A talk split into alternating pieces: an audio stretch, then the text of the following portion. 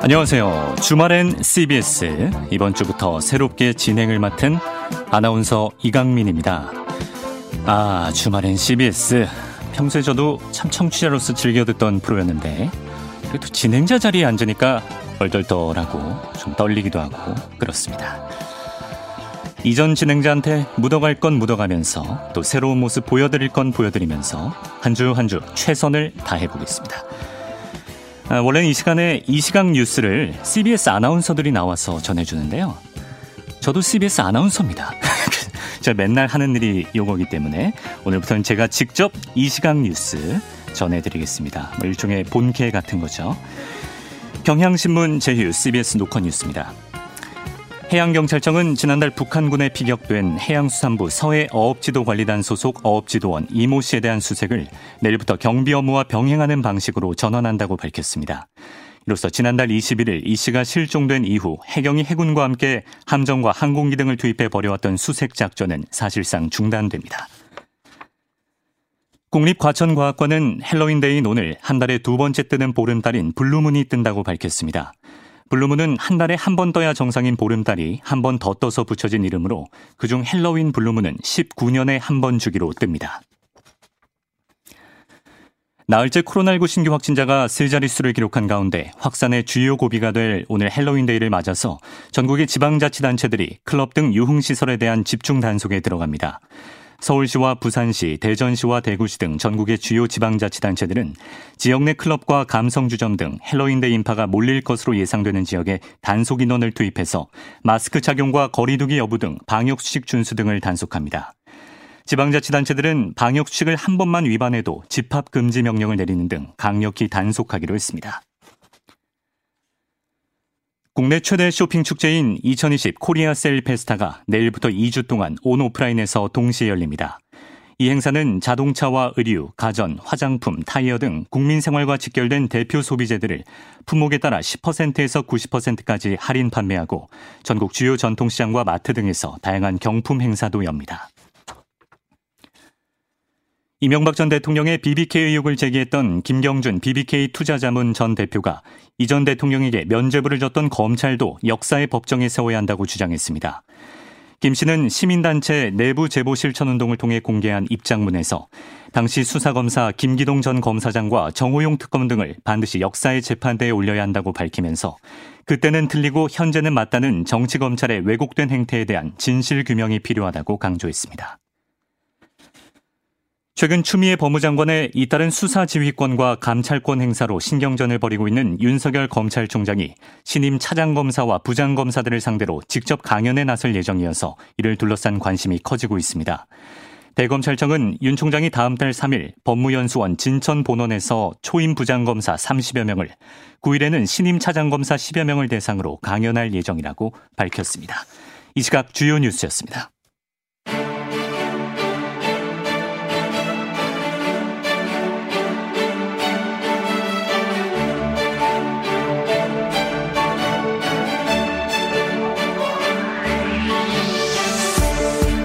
아, 그래도 제 첫 코너에 아는 분이 나와서 참 다행입니다. 오마이뉴스 박정호 기자 어서 오세요. 네, 안녕하십니까. 아침에 보다가 그러니까요. 예, 여기서 이렇게 보니까 아... 참 애틋하고 좋습니다. 좀 예. 뭔가 좀 어색하기도 하고 반갑기도 하고. 저희가 아침에도 굉장히 어색한 케미로 정평이 나 있었기 때문에 네. 예, 또 어색한 모습을 자주 연출하게 될 것 같군요.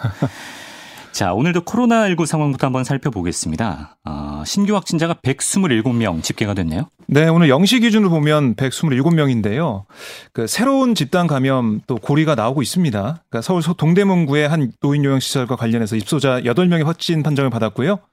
서울 송파구의 병원에서도 아홉 명의 확진자들이 발생을 했습니다. 서울 은평구에서는 방문학습지도라는 교사가 지난 이십칠일 확진된 이후에 수강생과 수강생 가족, 지인 이렇게 열두 명이 추가로 양성 판정을 받아서 누적 환자가 열여섯 명까지 늘었고요. 예. 성남시의 분당적교 관련 확진자도 하루 새 열두 명 더 늘어서 총 스물다섯 명이 치료를 받고 있습니다. 음. 그리고 기존에 있었던 집단 감염 사례 서울 강남구 럭키사우나는 누적 삼십삼 명, 서울 구도구, 구로구 일가족은 사십육 명, 강남 서초 지인 모임 삼십일 명, 경기 용인시 동문, 골프 모임 오십사 명, 수도권을 중심으로 확진자가 늘어나고 있어요. 네. 그리고 지역을 보면 대구 서구의 대구 예수 중심 교회 관련해서요. 확진자가 다섯 명도 늘어, 늘어서 음. 누적 환자가 이십칠 명이 됐습니다. 국내에서 소아청소년 다기관 염증 증후군 세 번째 환자가 나왔네요.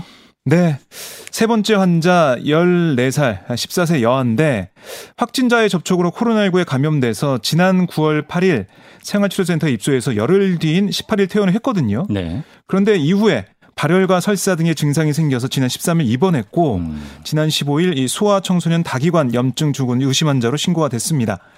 뭐 일주일간 치료를 받으면서 현재 안정적이다, 회복 중이다라고 당국은 얘기하고 있는데 네. 앞서 발생한 환자 두 명을 봐도 뭐 십일세, 십이세 남자아이였는데요. 합병증 없이 회복을 했거든요. 네. 아마 이 여자아이도 회복이 되지 않을까 생각이 드는데 음.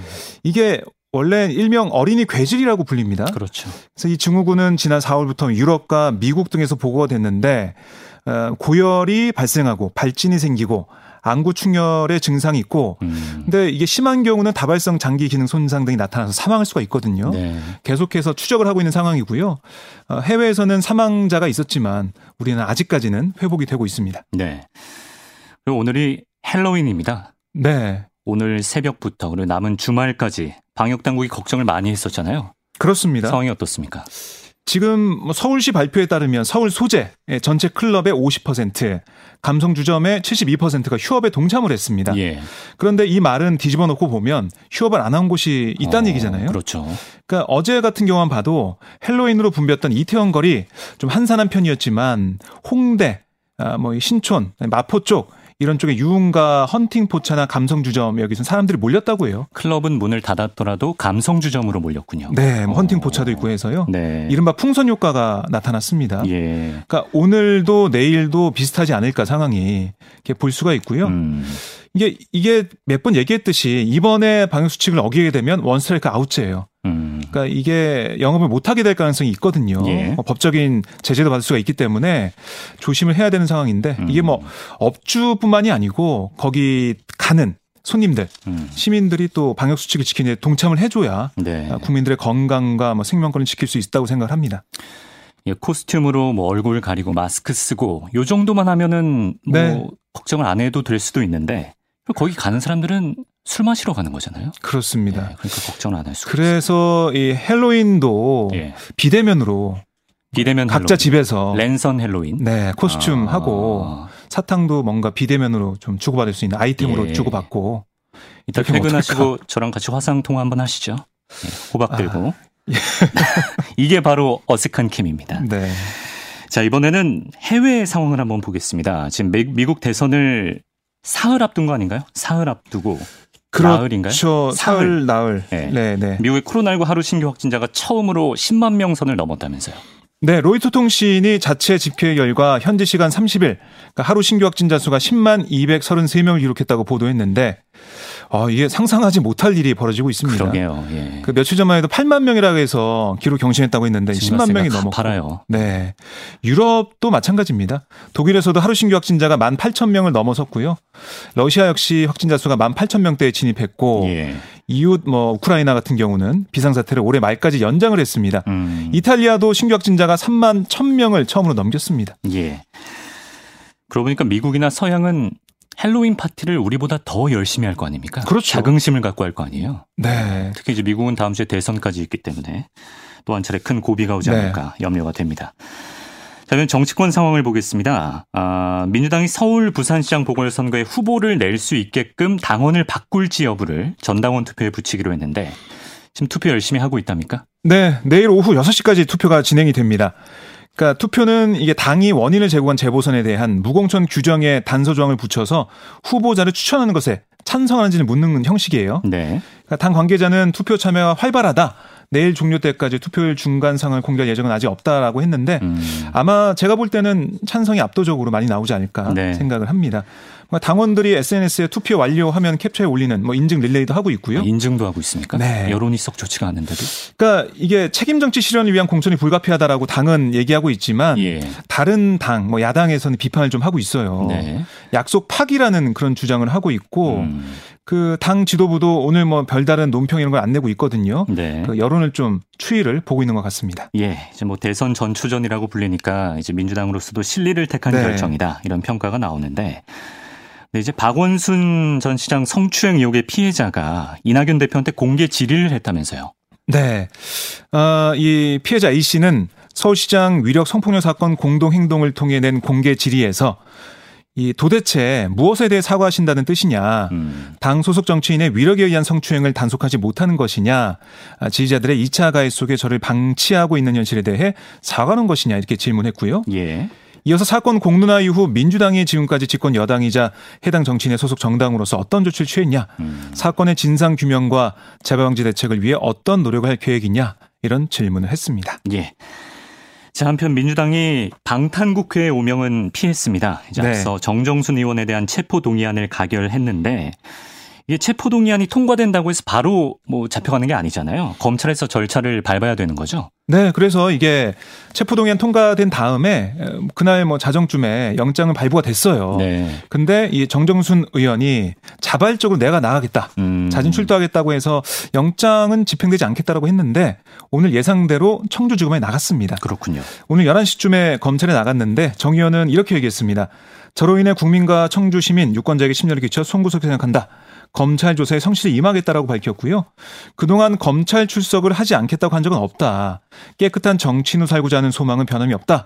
이렇게 말한 다음에 검찰청 내부로 향했습니다. 예. 이 검찰은 조사실 내에서 정 의원에 대해 체포영장을 집행했고요. 이 영장을 집행하면 체포시한인 사십팔 시간까지 조사가 이뤄집니다. 네. 검찰이 정 의원에 대해 혐의를 두고 있는 건 바로 이제 사일오 총선에서 회계 부정을 저지르고 음. 청주시의원으로부터 불법 정치자금을 수수한 혐의를 보고 있거든요. 네. 조사를 좀 봐야 될 것으로 보입니다. 예. 자, 오늘 다음 소식으로 가서 이제 다음 주부터 국회 예산 심의가 시작되는데요. 시민단체들이 공공병원 설립 예산을 증액해달라 요구하고 있다면서요? 네, 그러니까 예산 심의할 때 여러 가지 뭐 뉴스, 뭐 보도 주장이 나옵니다. 음. 이런 게 필요한데 안 되고 있다라는 지적이 나오는데 이번에 뭐냐면 참여연대와 보건의료단체연합이 공공의료 강화를 위한 노동시민사회단체 이걸 결성해서 기자회견 한 거예요, 지난 이십구 일. 네. 뭐라고 했냐면 어, 코로나십구로 공공병원의 필요성이 크게 대두됐음에도 내년도 정부 예산에 공공병원 설립 예산이 전혀 편성되지 않았다라고 음, 지적을 했고요. 예. 국회가 예산 심의 과정에서 공공병원 설립 예산을 편성해달라 이런 촉구를 한 거예요. 음. 그러니까 지난달 일 일 보건복지부가 내놓은 예산안에 따르면 내년 복지부 예산이 구십조 천오백삼십육억, 그러니까 올해보다 구 점 이 퍼센트, 칠조 육천억 넘게 늘었거든요. 하지만 공공병원을 새로 짓기 위한 예산은 한 푼도 편성되지 않았어요. 어, 네. 그러니까 이 참여연대 등은 정부는 뭐 대전의료원과 서부산의료원의 예비타당성 조사가 진행 중이라는 이유로 내년도 예산을 편성하지 않았는데 음. 정부가 의지가 있다면 국가재정법상 국무회의를 거쳐 예비타당성 조사 없이 사업을 할 수도 있다. 이런 또 주장했거든요. 예. 그러니까 예타라고 하는데 예타 없이 얼마든 할 수 있는데 음. 이거 책임 떠넘기기 아니냐, 일부러 피한 거 아니냐 음. 이런 주장을 하고 있는 겁니다. 네. 그래서 뭐 기자회견 외에도 다음 주 삼 일 부터 청와대와 국회 앞에서 공공병원 설립 예산 편성을 요구하는 일 인 시위를 하겠다 이렇게 얘기하고 음, 있습니다. 예. 오이시디 회원국 중에 인구 천 명당 공공병상 수를 봤더니 우리나라가 최하위라고 네. 하더라고요. 코로나십구 사태 그리고 지금 보면은 의료계에서 음. 진료 거부도 하고 그러지 않습니까? 그렇죠. 그럼 뭐 얼마나 공공의료가 중요한지 계속 강조되고 있는데 예. 내년도 예산안이 없다고 하니까요. 음. 글쎄요. 국민들은 어떻게 생각할지 봐야 될 것 같습니다. 알겠습니다. 네. 자, 그리고 문재인 대통령은 북악산에를 갔다면서요? 네. 북악산. 예. 그러니까 여기 북악산 북측면이 계속해서 통제가 돼 있었습니다. 네. 아, 예, 김신조 사건이 오십이 년간 가, 닫혀 있었는데 음. 내일부터 다시 열리거든요. 일반 시민들이 갈 수가 있어요. 제 취미가 순성놀이라고. 네. 예, 서울 이제 도성을 한 바퀴 이렇게 쭉 도는 건데 아. 중간 중간에 이제 끊겨 있는 구간들이 있거든요. 이제 맞아요. 그게 하나씩 완성되고 있습니다. 설렙니다. 한번 가보셔야겠네요. 예. 네. 그래서 문재인 대통령이 개방을 하루 앞두고 직접 이 개방 지역 둘레길을 간 거예요.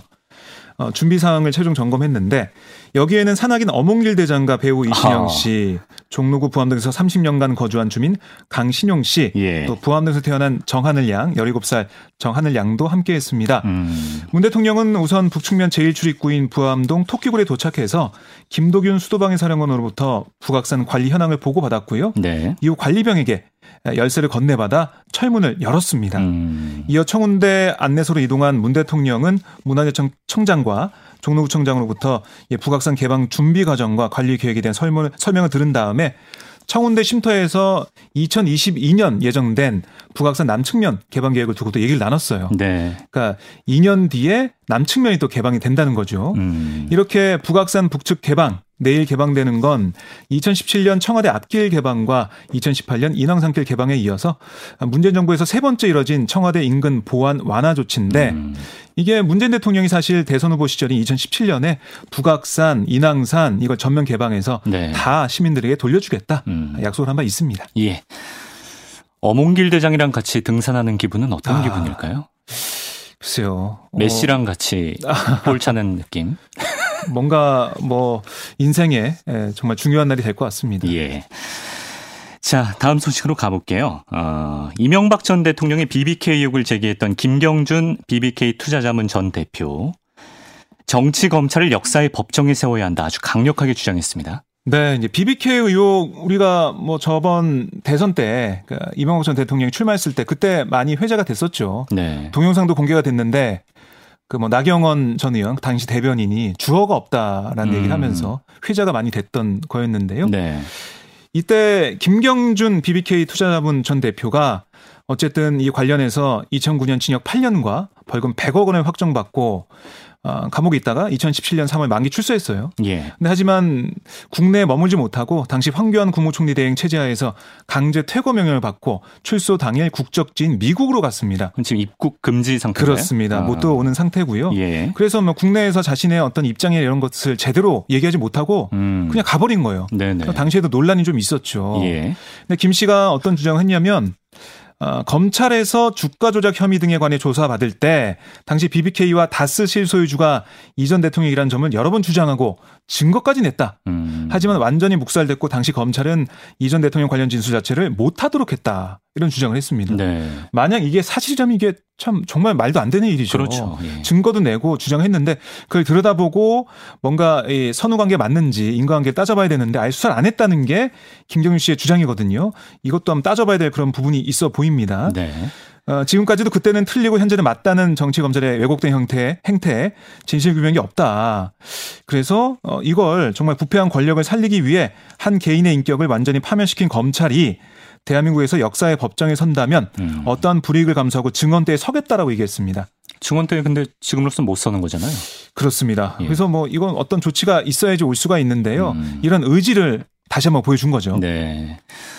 이천십팔 년에도 입국금지 해제 신청을 했었는데 그걸 법무부에서 기각했던 적이 있더라고요. 네. 그래서 이번에는 과연 어떻게 될지 음. 모르겠습니다. 자, 그리고 이 얘기를 해보겠습니다. 종합편성 채널 엠비엔 소식입니다. 아... 육 개월 방송 중단 처분을 받았어요. 네. 뭐 초유의 행정처분이죠. 네. 방송통신위원회가 어제 오후 전체회의를 열어서 이천십일 년 종편 최초 승인 과정에서 자본금 오백육십억이 모자라자 임직원을 동원해 차명 투자를 하고 이를 숨기기 위해 재무제표를 허위로 작성해서 이천십사 년, 이천십칠 년 두 차례 재승인을 받은 엠비엔 방송 전부에 대해 육 개월간의 정지 처분을 결정했는데요. 방통위는 다만 업무 정지로 인한 시청자 등의 피해를 최소화하기 위해서 육 개월간의 처분 유예 기간을 부여한다고 밝혔습니다. 그러면 내년 오월부터, 오월부터 적용이 되는 예, 거네요. 그렇습니다. 예. 그러니까 뭐 다 이제 못 하는 거예요. 칼라바만 아마 떠 있을 걸로 예상이 되는데요. 아, 칼라바가 나갑니까? 어. 예, 그러니까 아무것도 볼 수가 없는 상황이 되는 겁니다. 예. 근데 이게 지금까지 내렸던 징계에 비해서 결코 낮은 수위는 아니에요. 하지만 원인 부여에 해당하는 결격 사유가 발생했는데도 결과적으로 방송을 계속할 수 있게 된 그렇죠. 점 예. 이걸 뭐 지적하는 목소리가 좀 많이 나오고 있고요. 또 엠비엔이 소송을 제기하면 행정처분의 효력이 정지될 수도 있어서요. 무늬만 음. 영업정지 아니냐 이런 비판이 나오고 있습니다. 네, 그러니까 이제 말씀해 주신 대로 엠비엔 입장에서는 승인 취소를 피했기 때문에 네. 어떻게 보면 좀 가슴을 쓸어내려야 되는 상황이 아닌가 싶은데 하지만 엠비엔은 미안하다고 하면서도 법정 대응을 예고한 그런 그렇습니다. 상황이군요. 그럼 이제 육 개월 유예기간이 지나도 실제 방송 중단으로 이어질지는 아직 미지수라고 봐야겠네요. 그런 것 같아요. 그러니까 이 법안 판단도 있을 걸로 보이고요. 법적인 공방으로 가게 되면 어떻게 될지는 아직 미지수입니다. 네. 상황을 좀 봐야 될 것으로 보이고요. 아, 그러자 민주언론시민연합이 성명을 내서 육백억 대 회계 조작 엠비엔의 육 개월 유예 업무 정지라니 음. 언론은 어떤 불법을 저질러도 치외법권인가라고 비판을 했고요. 예. 엠비엔에 또다시 봐주기 처분했다라고 비판을 한 겁니다. 음. 반면에 국민의힘 소속 국회 과학기술정보방송통신위원들은 육 개월 업무 정지 결정을 비판했는데요.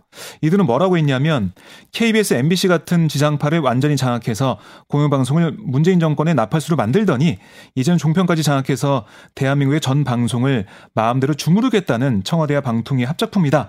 라고 주장을 했고요. 예. 이어 내년 서울시장, 부산시장 재보궐선거 또 내후년 대선과 지방선거를 위한 종편, 종편을 길들이게 하는 거다. 음. 그러니까 정권의 입맛에 맞지 않으면 언제든지 방송국 하나쯤은 없애버릴 수 있으니 알아서 기란 협박이다. 음. 이런 주장을 했습니다. 네. 어떻게 될지 모르겠지만 저도 이제 슬슬 자연인들과 멀어질 준비를 해야 될 것 같습니다. 네. 예. 자, 다음 소식을 보죠. 과로를 호소하던 택배 노동자들의 사망 소식이 잇따르면서 이제 기업마다 분류 인력을 증원하고 물량 조절하고 이런 대책들을 내놓고 있는데요. 하지만 근본적인 대책부터 서둘러야 된다 이런 지적이 끊임없이 나오고 있네요. 네, 그러니까 이 택배 노동자들의 사망 소식이 들려오고 관심이 높아지니까 업계들이 뭐 개선책을 계속 내놓고 있습니다. 네.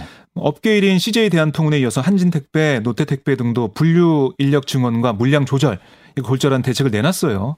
하지만 현장 기사들의 얘기를 들어보면 불안하다 이런 얘기 계속 하고 있거든요. 음. 이게 법적인 강제력이 없고 단순한 회사의 양보 차원이기 때문에 언제든 바뀔 수 있다 이런 얘기를 하고 있습니다. 예. 특히 과로사 방지를 위한 비용이 결국 택배기사에게 전가되는 거 아니냐 음. 우려도 나오고 있는데요. 인력 충원에서 나아가 택배기사가 받는 적정 수수료에 대한 논의도 필요하다. 그러니까 이게 너무 낮게 책정돼 있으니까 현실화하는 것도 필요하다 이런 지적도 나오고 있고 네. 지금 보면 택배기사의 소득이 곧 배송 수수료인데 택배 한 건당 육백 원 남짓에 불과하거든요. 예. 수수료 인상 없이 노동시간 단축을 논하는 것은 현실성이 떨어진다 이런 음. 얘기를 하고 있고 또 선진국보다 한창 낮은 수준인 택배비를 인상하고 회사와 대리점, 택배기사로 이어지는 하도급 구조도 손봐야 한다 음. 이런 목소리를 좀 내고 있습니다. 네.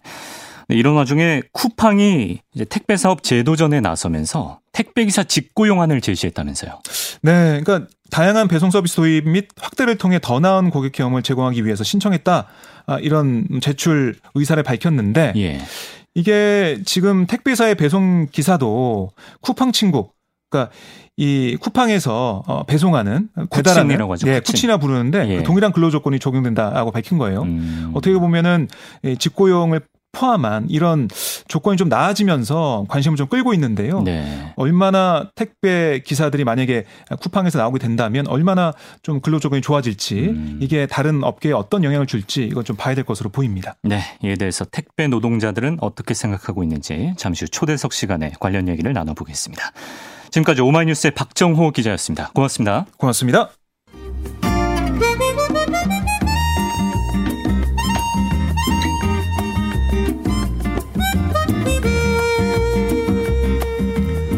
주말엔 씨비에스 오늘부터 진행을 맡은 저 아나운서 이강민과 함께하고 계십니다. 이제 초대석 시간인데요. 요즘 같은 시대에도 뭐 때에 따라서 목숨 걸고 일해야 하는 분들이 계십니다. 뭐 군인이나 소방관, 경찰 이렇게 국민의 생명과 안전을 지켜주는 이런 분들이 대표적이겠죠. 근데 이분들 말고요. 우리 일상에서 그동안 가장 친숙하게 느껴졌던 택배 노동자들이 그야말로 목숨을 걸고 일해왔다는 거를 우리가 너무 뒤늦게 이제 와서 얘기하고 있습니다. 아, 지난 이십칠일에 또 한 분의 택배 노동자가 숨졌습니다. 아, 밤 열 시부터 다음날 아침까지 매일 하루 열두 시간씩 일했던 고인은 가족들한테 너무 힘들다. 그만두고 다른 일 알아보고 싶다. 이렇게 호소한 것으로 알려졌습니다. 택배 노동자의 과로사가 잇따르면서 근무 환경 개선에 대한 목소리가 커지고 있는데요. 오늘은 택배 노동자 과로사 대책위원회 박서군 공동대표 모시고 이런 과로사를 막기 위한 근본적 대책은 무엇인지 이야기를 나눠보겠습니다. 대표님 바쁘신 와중에 나와주셔서 고맙습니다. 예, 오랜만입니다. 예.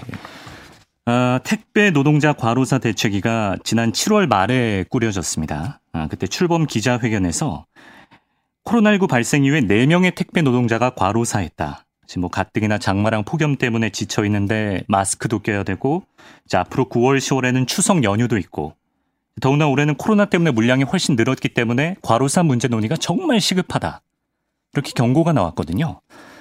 근데 불과 석 달 만에 열다섯 번째 사망 소식을 듣게 됐습니다. 지금의 사태를 어떻게 보시는지요? 예, 어, 구조적 어, 죽음이다. 아마 이렇게 봐야 될 것 같고요. 원래 그 추석 전에 그 팔월 달까지 여덟 분이 돌아가셨었는데요. 네. 저희들이 대책이 만들고 참 진짜로 절박하게 호소를 했지요. 그리고 특히 추석 특송 기간에는 아, 이래도 이대로 그냥 가면 진짜로 그 연이은 참사가 일어날 수 있다라고 호소를 했는데 다행히 그때 사회각계에서 좀 응답을 좀 했지요. 예. 뭐 좀 미흡했지만 그래서 추석 특송 기간에는 어, 가로사 사망자가 없었어요. 다행, 굉장히 다행이었습니다. 음. 그래서 그 당시에 저희들이 그 택배연대 노조 분들하고 제가 참 추석 연휴 지나면서 제가 치아, 치사를 했어요. 아, 참 다행이다. 치사를 하실 정도로. 말하자면, 아, 이 참 큰일 날 뻔 했는데, 예. 그래도 참 아무 그 희생 없이 추석 연휴를 추석 이 특송 기간을 우리가 넘어갈 수 있게 돼서 너무 다행이다 이렇게 했는데, 네. 아, 이거 뭐 시월 들었어요. 시월 들어서 일곱 분이나 돌아가신 겁니다. 왜냐 이렇게 생각을 해보니까요. 예. 아니 연휴도 지났고 뭐 이런데 왜 그러냐 했더만 아 네. 이게 사회적 감시가 느슨해진 겁니다. 음. 예, 추석 팔월 달에 택배 없는 날 팔월 십사일 했지 않습니까? 네. 뭐 대통령께서도 나서서 뭐 말씀하시고 각계에서 그렇게 했죠. 그리고 추석 특송 기간에는 저희 가로사 대책위와 택배연대 노조까지 나서서 사실은 뭐 분류자고 거부까지 하겠다라고 해서 굉장히 굉장히 고조되면서 실제로 또 일부 분류력이 투입되기도 하고. 네네. 그래서 사회적 긴장도가 높, 감시가 좀 상당히 짱짱이 됐죠. 근데 그게 반짝이었군요. 그게 반짝이었고 시월 달에 들어서 사회적 감시가 느슨해지니까.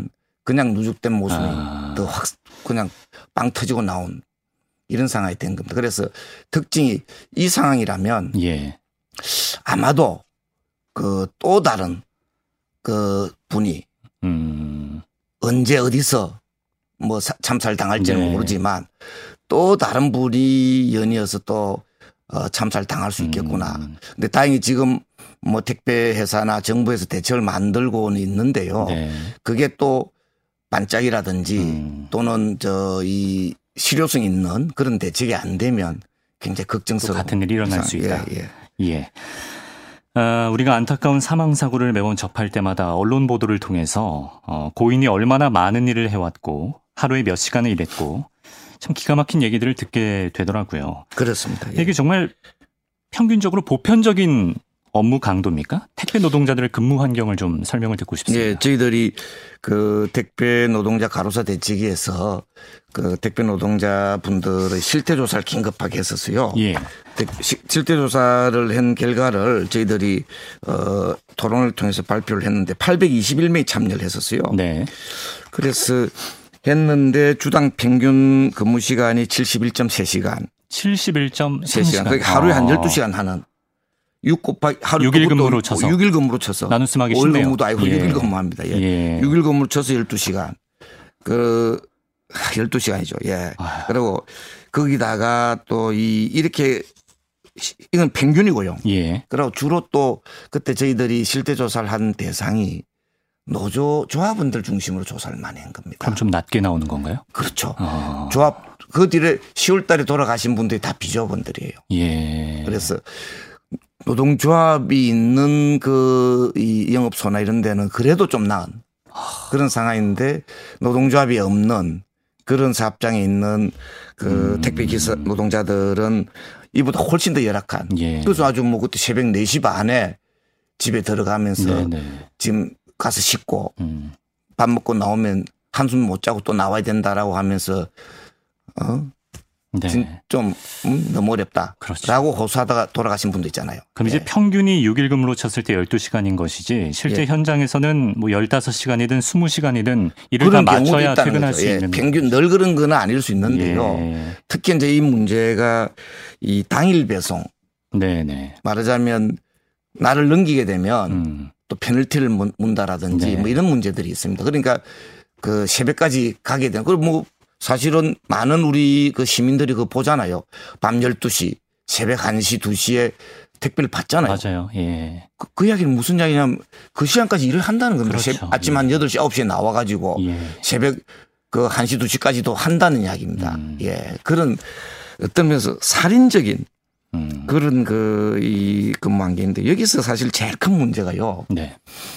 이 이른바 그 무임 노동이라고 하는 공짜 노동이라고 하는 이 분류 작업. 분류 작업. 예. 음. 분류 작업에 저희들이 조사, 실태 조사를 해보니까 대략 아마 한 사십 퍼센트에서 사십오 퍼센트 정도 아. 전체 노동 시간 중에 사, 하루 치면 다섯 시간 내외를 분류 작업을 하게 되는데요. 돈이 안 되는 일인 거예요. 돈을 못 받는. 예. 돈을 못 받는 공짜 노동이라고 저희들이 이야기하는데 예. 이 공, 분류 작업, 분류 인력만 별도로 투입이 되면 실제로 노동 시간이 그 이 절반 살인적인 가까이. 상황에서 예. 한 육십, 오십 퍼센트에서 육십 퍼센트 정도로 음. 어, 주, 줄어들게 되기 때문에 예. 상당히 가로사를 어, 예방하는 데 도움이 되지 않겠느냐 음. 이렇게 보고 있습니다만은 그래서 뭐 이번에 하도 많이 여러 사람들이 돌아가시니까 택배회사에서도 어, 씨제이 대한통운에서는 뭐 사천 명을 투입하겠다. 분류작업. 한 주, 분류작업만. 음. 그 다음에 한진택배에서도 천 명을 추가를 하겠다. 예. 또 롯데에서도 천 명 추가를 하겠다라고 이야기는 하고는 있습니다만은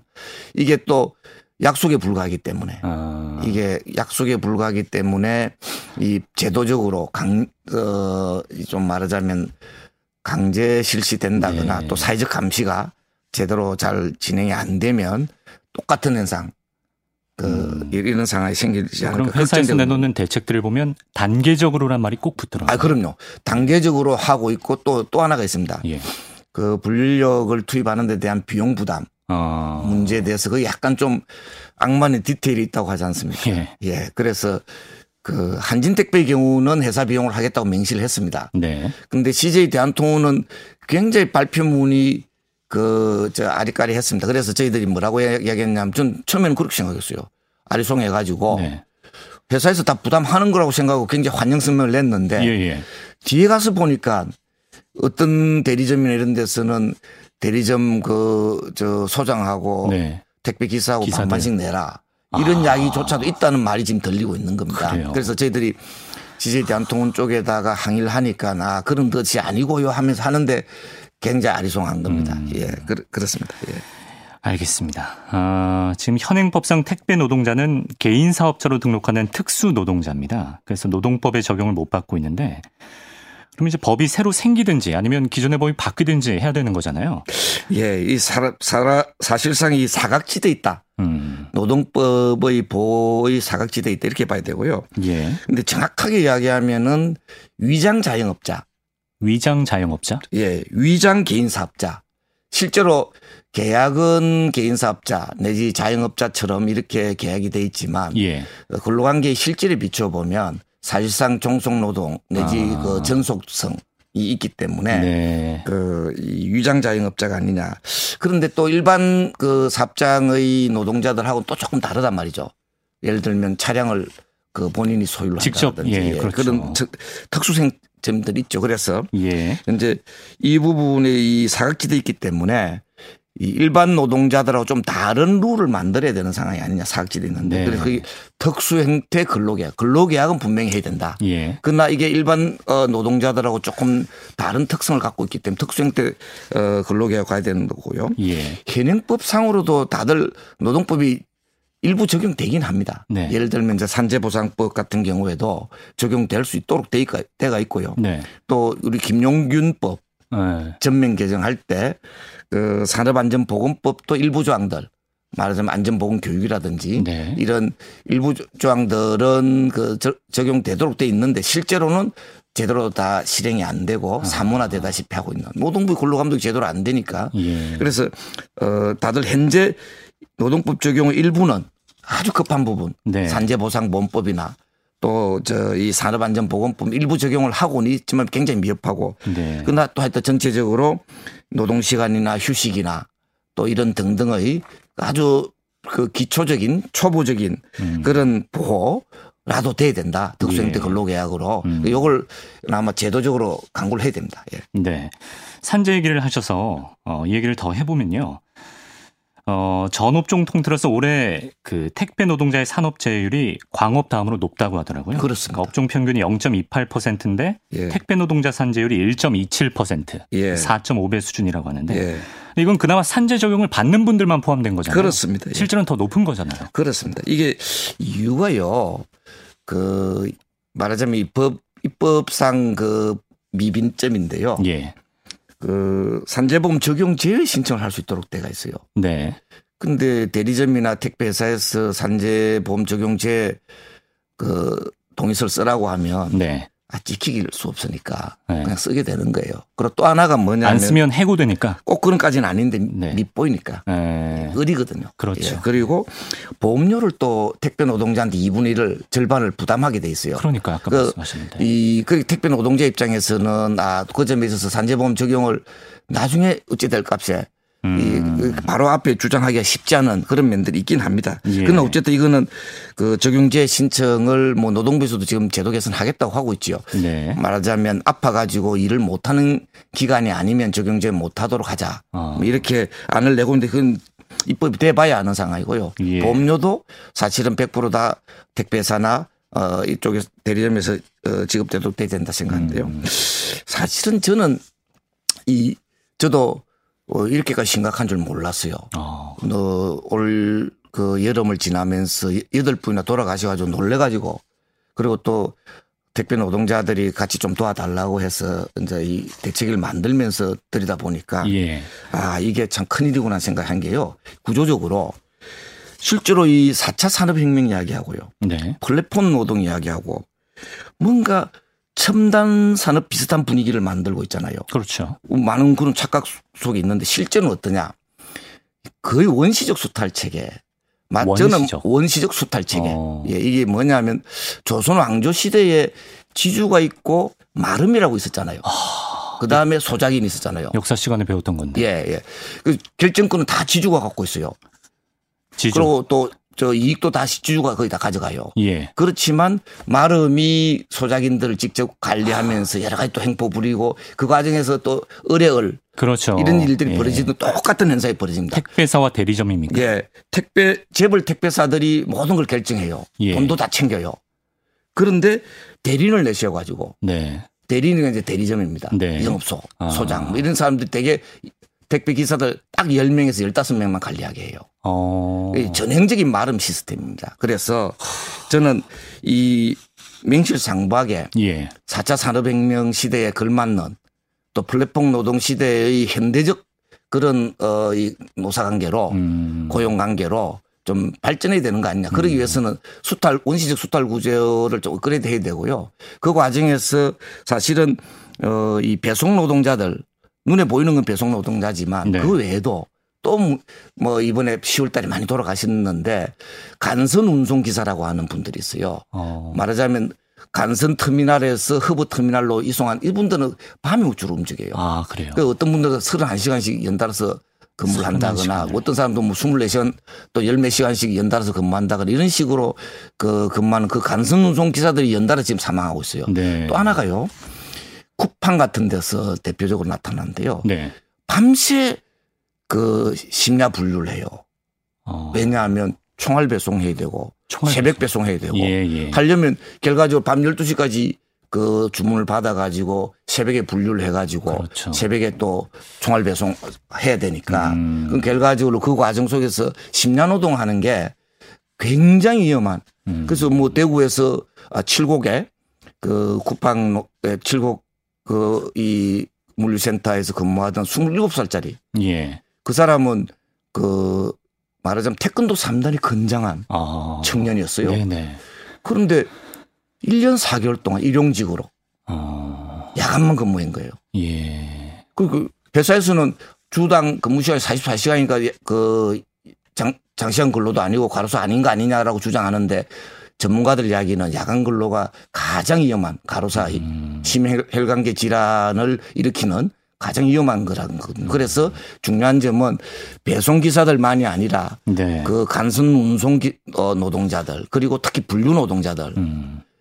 쿠팡 같은 이런 분류 노동자들이 굉장히 많이 지금 희생되고 있습니다. 제대로 잘 그 조명이 되고 있지 않은데요. 음. 근데 아마 어쩌면 이 부분이 개선이 안 되면 다음 또 과로사 참사가 뭐 그, 그런 쪽에서 계속 또 더 많이 나오지 않을까. 굉장히 저 그 비관적인 네. 우울한 그런 그 예, 예상을 할 수밖에 없는 이런 상황입니다. 예. 계약 행태를 조금 더 구체적으로 얘기해 보면 네. 아까 이제 지주, 마름, 소장농 이렇게 원시적인 행태다 이렇게 비유를 네. 해 주셨는데 지주가 소장농이랑 직접 계약을 하면 좀 낫습니까? 그렇습니다. 그래서 택배 노동자들은 직계약을 하자. 아. 직접 계약하자. 마름 없이. 왜냐하면 마름 수수료가 있거든요. 예. 한 구 퍼센트에서 십 퍼센트 어떤 데는 한 이십 퍼센트까지 받는 데도 있어요. 이번에 쿠팡에서 직고용하겠다라고 한 거는 쿠팡은 직고용을 해서 괜찮지만 네. 야간에 일용직을 아. 투입해가지고 야간에만 근무를 시키는 네. 이 부분이 실제로는 과로사의 원인이 되는 아. 이런 문제도 있는. 그래서 일용직 내지 임시직으로 근무하는 기간제로 근무하는 이 노동자들의 노동 조건에 대해서도 보호가, 노동법적 보호가 필요하다 이렇게 보는 겁니다. 예. 예. 자, 시간이 많이 없는데요. 아이고, 이 그래. 얘기를 한번 해보겠습니다. 지난 이십구 일에 청와대 국민청원 게시판에 예. 택배 노동자 주 오 일 근무하게 해달라 청원이 예. 올라왔는데 예. 오 일 근무 이거는 노동자들이 아무런 사후의 부작용에 대한 걱정 없이 마음 편히 요구할 수 있는 겁니까? 사실은 이제 배송 수수료 문제가 있습니다. 수수료. 많은 사람들이 아, 돈 제대로 많이 벌려고 예. 욕심내서 일을 많이 하지 않는 일이 생각하는데요. 실상 조사를 해보면 그렇지 않은 게요. 대략 이천오백 원 정도의 택배 수수료를 내는데요. 그중에 삼십일 퍼센트 정도 평균적인 계산 잡아보니까 칠백팔십이 원 정도가 배송 수수료로 갑니다. 그런데 예. 칠백팔십이 원 중에 거의 한 사십 퍼센트 이상이 비용으로 다 나가요. 거기서 또 나가는 거예요. 왜 그러냐. 예. 부가세가 십 퍼센트 나갑니다. 부가세. 그다음에 또 구 퍼센트 정도가 저 이 대리점 수수료가 나갑니다. 아. 그 외에 법료. 차량 유지비. 차량 유지비. 예. 그다음에 또 그 뭡니까 그. 교통 관련 예. 그런 그 자동차 보험 아, 사십 퍼센트가 나가는 사십 사십 한 오 퍼센트 사십 퍼센트에서 어. 사십 사십오 퍼센트 정도 나갑니다. 예. 그 결과적으로는 그 한 평균 한 오백만 원 조금 못 미치는 정도의 평균이 나오는데 네. 그 중에서 이것저것 다 떼고 나면 한 이백에서 이백오십만 원 정도밖에 안 되는. 음. 그래서 죽기 살기로 일할 수밖에 없는. 먹고 살기 위해서 예. 죽기 살기로 일하다가 결국 죽는. 음. 이런 사태입니다. 그래서 이 문제를 해결하기 위해서는 저는 뭐 이 기본적으로 아까도 뭐 제가 말씀드렸지 악마는 디테일이 있다. 네. 이렇게 되기 때문에 이번에 뭐 여러 가지 이야기가 나오고 있지만 노사정 시민사회가 모두 참여하는 예. 시민사회 참여해야 됩니다. 왜냐 이 모든 국민들이 택배 이용자잖아요. 그렇죠. 사실상 당사자입니다. 노사정만 얘기해가지고 안 풀리는 문제도 아. 있습니다. 그래서 사회적 논의를 하자. 이렇게 이야기를 하고 있고 예. 왜 그러냐면 필연적으로 아마 수수료 인상도 일부 좀 그 나올 수밖에 없는 구조인데 음. 이 수수료 인상이 택배사로 가면 안 됩니다. 음. 배송 노동자, 택배 노동자들의 그 실질적인 수입 증가에 그렇죠. 그리고 노동 시간을 줄일 수 있는 네. 줄일 수 있게 해서는 단가를 올리고 개수를 좀 줄이는 음. 이 방법밖에 없잖아요. 네. 그러려면 인상분은 택배 노동자들에게 돌아가게 하자. 음. 이런 방식으로 좀 사회적 논의가 좀 되는 게 맞는 거 아니냐 음. 이렇게 생각합니다. 예. 특히 이제 그 중에서도 총알 배송, 음. 당일 배송 음. 이런 부분에 대해서 조금 우리 소비자들이 좀 저 여유를 갖고 네. 이렇게 좀 함께 마음을 모으는 뭐 이런 과정도 필요하지 않겠냐. 그래서 뭐 늦어도 괜찮아 이렇게 이야기하지만 그렇죠. 이 제도적으로 예. 좀 많이. 좀 재구조화되고 조정이 돼야 된다고 생각합니다. 너무나 안타깝게 많이 돌아가시고 계십니다. 맞습니다. 시간에 제약이 있는 게 야속할 정도로 하실 말씀이 참 많이 남아있으신 것 같은데 혹시 다음에 또 시간을 내주시면 이야기를 더 듣도록 그렇습니다. 하겠습니다. 예, 사실 한 절반밖에 말씀 못 드렸습니다. 네, 나머지 절반 예. 예, 다음에 듣도록 하고요. 택배 노동자 과로사 대책위 박서군 대표 오늘 나와주셔서 고맙습니다. 예, 감사합니다.